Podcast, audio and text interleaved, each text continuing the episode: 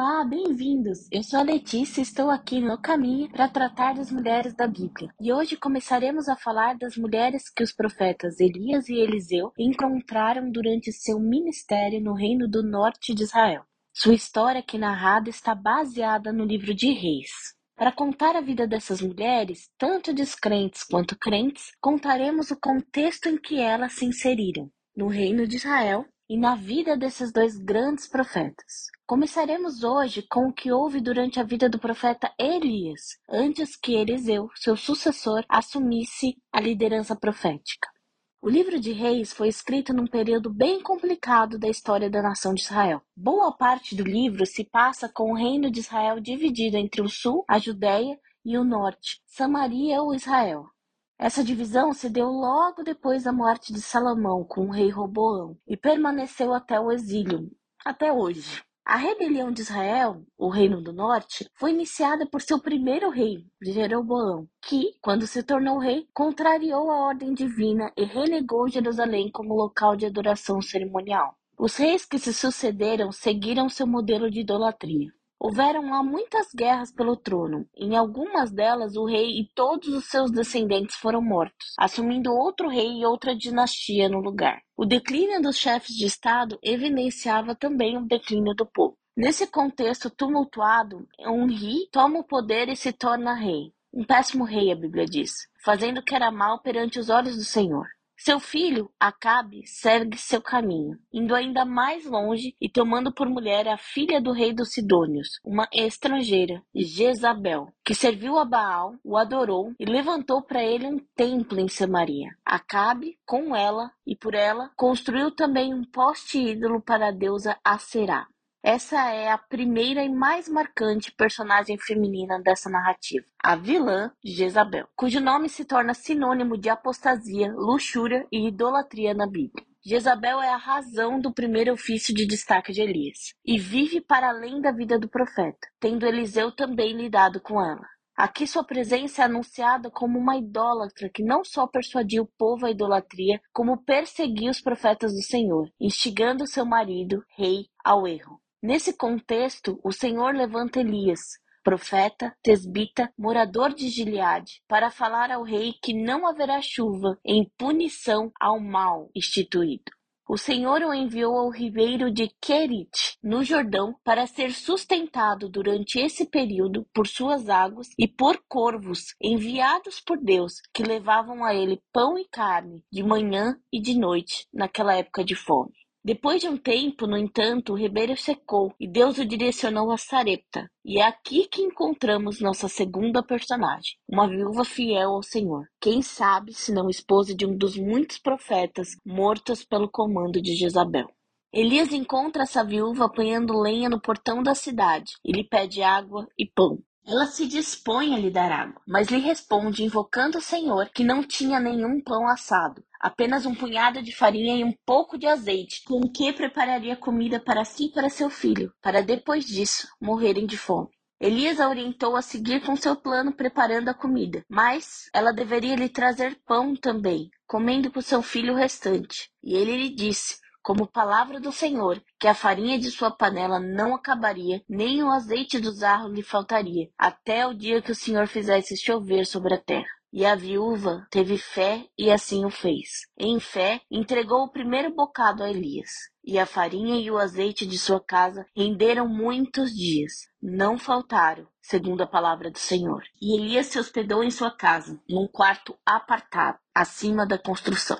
Depois disso, o filho da viúva adoeceu e morreu. E ela inquiriu Elias sobre o que ela havia feito a ele, porque ele lhe trouxe a memória da sua iniquidade, matando seu filho. Elias então toma seus filhos nos braços, leva-o no quarto em que se hospedava e deita na cama, perguntando ao Senhor por que afligiu ao menino. E nele se estendeu por três vezes, pedindo a Deus que lhe restituísse a vida. E o Senhor atendeu a sua voz, fazendo reviver. Elias então entrega a mãe, que o reconheceu naquele momento mais do que todos os outros, como homem de Deus, porque a palavra do Senhor em sua boca era verdade. No terceiro ano da seca, o Senhor pediu a Elias que fosse a Acabe, anunciando a chuva. Elias se encontra em seu caminho com Obadia, responsável pelo palácio.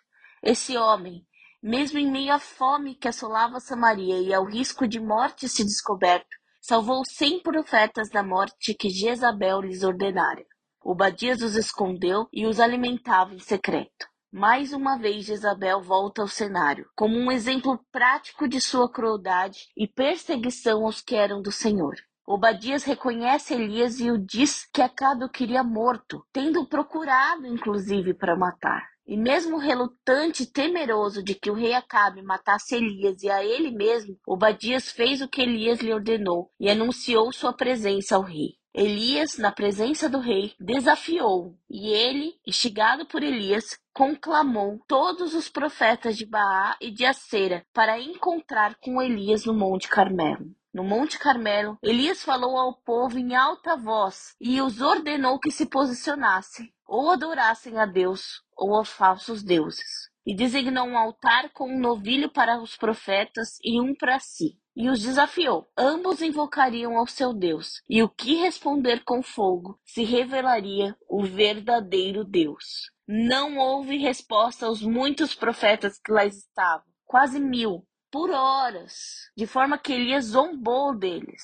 Elias então pôs água em torno do holocausto, e mesmo assim, com uma única oração, caiu fogo e consumiu tudo que lá estava. E o povo se voltou ao Senhor naquele momento, prendendo os profetas mortos no ribeiro de Quizom por Elias.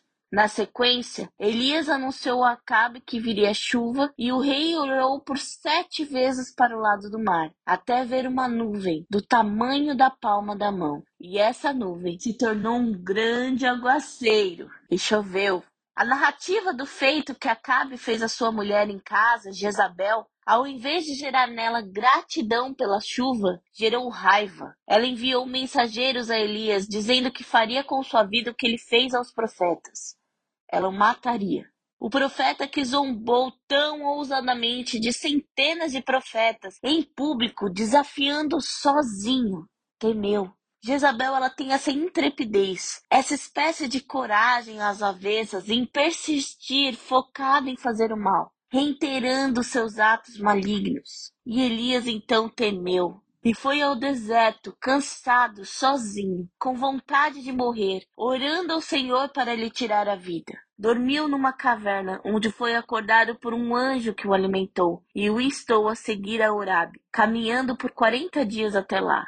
E lá, numa brisa, o Senhor lhe falou, orientando a voltar a Damasco para ungir Azael como rei da Síria, Zeu como futuro rei de Israel, e Eliseu como profeta em seu lugar também o acalmou, dizendo que, ao contrário do que ele pensava, ele não era o único profeta que havia restado. Havia mais de sete mil conservados pelo Senhor. Ou seja, apesar dos seus constantes esforços, os planos de Jezabel se destinavam ao fracasso, pois nada pode o ímpio contra o Senhor. Elias dali foi ao encontro de Eliseu, filho de Zafate, que lavrava o campo com doze juntas de bois adiante dele. E passando Elias por Eliseu, lançou sobre ele seu manto. Eliseu de pronto entendeu e atendeu ao seu chamado, deixando os bois e pedindo a Elias que se despedisse de seus pais. E Elias o consentiu. Eliseu cozinhou os bois para o povo, comemorando seu chamado e se despediu de seus pais. Aqui também de sua mãe, outra personagem. O desejo de Eliseu se despedir revela os grandes pais que ele teve. Eles criaram Eliseu para que se lembrassem deles no carinho da despedida, com ternura. Tanto os pais quanto o filho tinham o coração voltado para Deus. Enquanto tudo isso se dava, Israel estava sendo atacada pela Síria e saiu vencedora, conforme um profeta disse a Cabe. E isso assim se deu para que ele soubesse que foi o Senhor quem os deu a vitória. Lhe foi prenunciado que eles voltariam, os sírios, no próximo ano. E Deus instruiu Acabe como agir. No entanto, quando isso se deu, Acabe agiu contrário à instrução, poupando a vida do rei da Síria, pelo que se prenunciou a sua morte. Mas não, essa morte não seria imediata. Então Acabe volta ao lar, e nesse período de paz, almeja a vinha de Nabote, seu vizinho. Nabote, no entanto, não a quer vender, por ser herança de seus pais, o que entristece muito Acabe. Vendo isso, Jezabel trama contra Nabote, passando-se por Acabe, forjando sua assinatura, ordena aos oficiais do reino que arranjassem duas falsas testemunhas para acusar Nabote de blasfêmia contra Deus e o rei, e com isso apredrejam-no até a morte. Acabe se apossou de sua vinha na sequência. Mas Deus levantou Elias para o repreender, dizendo a ele que Nabote foi por ele morto e sua herança tomada, e que por isso Acabe não só seria morto, como já previsto, como seria comido por cães. Em seu corpo cães lamberiam, porque se vendeu para fazer o mal, viveria o mal e teria sua posteridade exterminada. E Jezabel, que o instigava em sua maldade sem igual, em sua idolatria, também seria punida, aqui devorada por cães. Ouvindo isso, Acabe rasgou suas roupas, cobriu-se de pano saco e jejuou, andando cabisbaixo. E por isso o Senhor refreou o mal que traria a ele durante seu reinado. Por mais três anos houve paz. No terceiro ano, o rei de Judá, Josafá, foi visitar o rei Acabe e eles propuseram aliança para retomar Ramote Gileade do domínio sírio. Josafá insistiu para que consultassem o profeta do Senhor. Micaías foi chamado, e ele profetizou a derrota, ao contrário de todos os outros falsos profetas. Ele foi esbofeteado por isso. Ficou preso a pão e água para ser solto na volta do rei, que ele sabia que não aconteceria. O rei de Judá, Josafá, e o rei de Israel, Acabe, foram mesmo assim a revelia do que foi profetizado. Mas Acabe, receando, resolveu se disfarçar, o que fez Josafá ser confundido como rei de Israel e atacado pelos sírios. Josafá foge e eles o perseguem, até que, vendo que não era ele Acabe, deixam-no ir. Nesse interim, um homem sírio atira um arco, que ao acaso atinge o rei Acabe, então disfarçado na multidão. O arco atinge na junta das suas armaduras. Ao levarem o rei morto a Samaria, os cães lambem lá seu sangue, como previsto. O filho de Acabe, Acasias, reina em seu lugar. Ele fazia como seus pais, o que era mal. E o rei Josafá, numa nova oportunidade de aliança com este rei, mostrou que havia aprendido sua lição, e sendo um bom rei, se recusou, mas viveu em paz com ele. Ao se ferir numa revolta dos Moavitas, Acasias envia mensageiros para consultar Baal-Zebute, e o anjo do Senhor ordena Elias que fosse ao seu encontro, ao encontro desses mensageiros, dizendo-lhes que havia Deus em Israel e que eles não precisavam ou deveriam consultar outros deuses. E por isso, por ter Acasias consultado outro Deus, Deus lhe disse que ele não sairia mais da cama, não seria sarado. Acasias soube ser Elias quem havia falado aos mensageiros pela descrição de sua aparência, vestido de pelos, com cinta de couro na cintura. O rei, indignado, mandou por duas vezes um batalhão de homens prender Elias. E Elias fez cair fogo do céu sobre eles. Na última vez, no entanto, o capitão clama por sua vida a Deus, e o anjo do Senhor orienta Elias a seguir com ele e se apresentar ao rei, sem medo. E Elias profetizou para o rei sua própria morte, e Acasias morreu. Por não ter filhos, seu irmão Jorão reina em seu lugar. E com isso se finda o tempo de Elias, que saiu de Gigal com Eliseu, partindo com ele para Betel. Eles já sabiam que Elias estava para ser levado pelo Senhor. E Elias subiu ao céu num carro de fogo num redemoinho. Eliseu viu e com isso soube que teria porção dobrada do espírito de Elias. E Eliseu foi reconhecido pelos profetas como sucessor de Elias. Fez lá mesmo em seu retorno em Jericó o seu primeiro milagre, tornando a água daquele local boa ao plantio, cessando a esterilidade da terra. E partiu de lá ao Monte Carmelo, então a Samaria, onde Jorão, irmão de Acasias, filho de Acabe de Jezabel, reinava. Findou-se o tempo de Elias, mas não havia se findado ainda o tempo de Jezabel.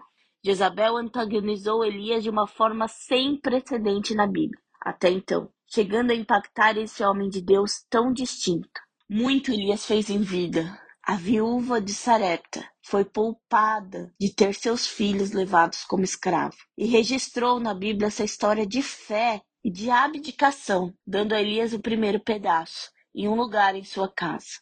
Elias aparece novamente na transfiguração de Jesus como representante dos profetas. Seu nome foi associado a João Batista, que assume sua função de anunciador do que haveria de vir. Todos eles apontam para Jesus. E glória a Deus por isso.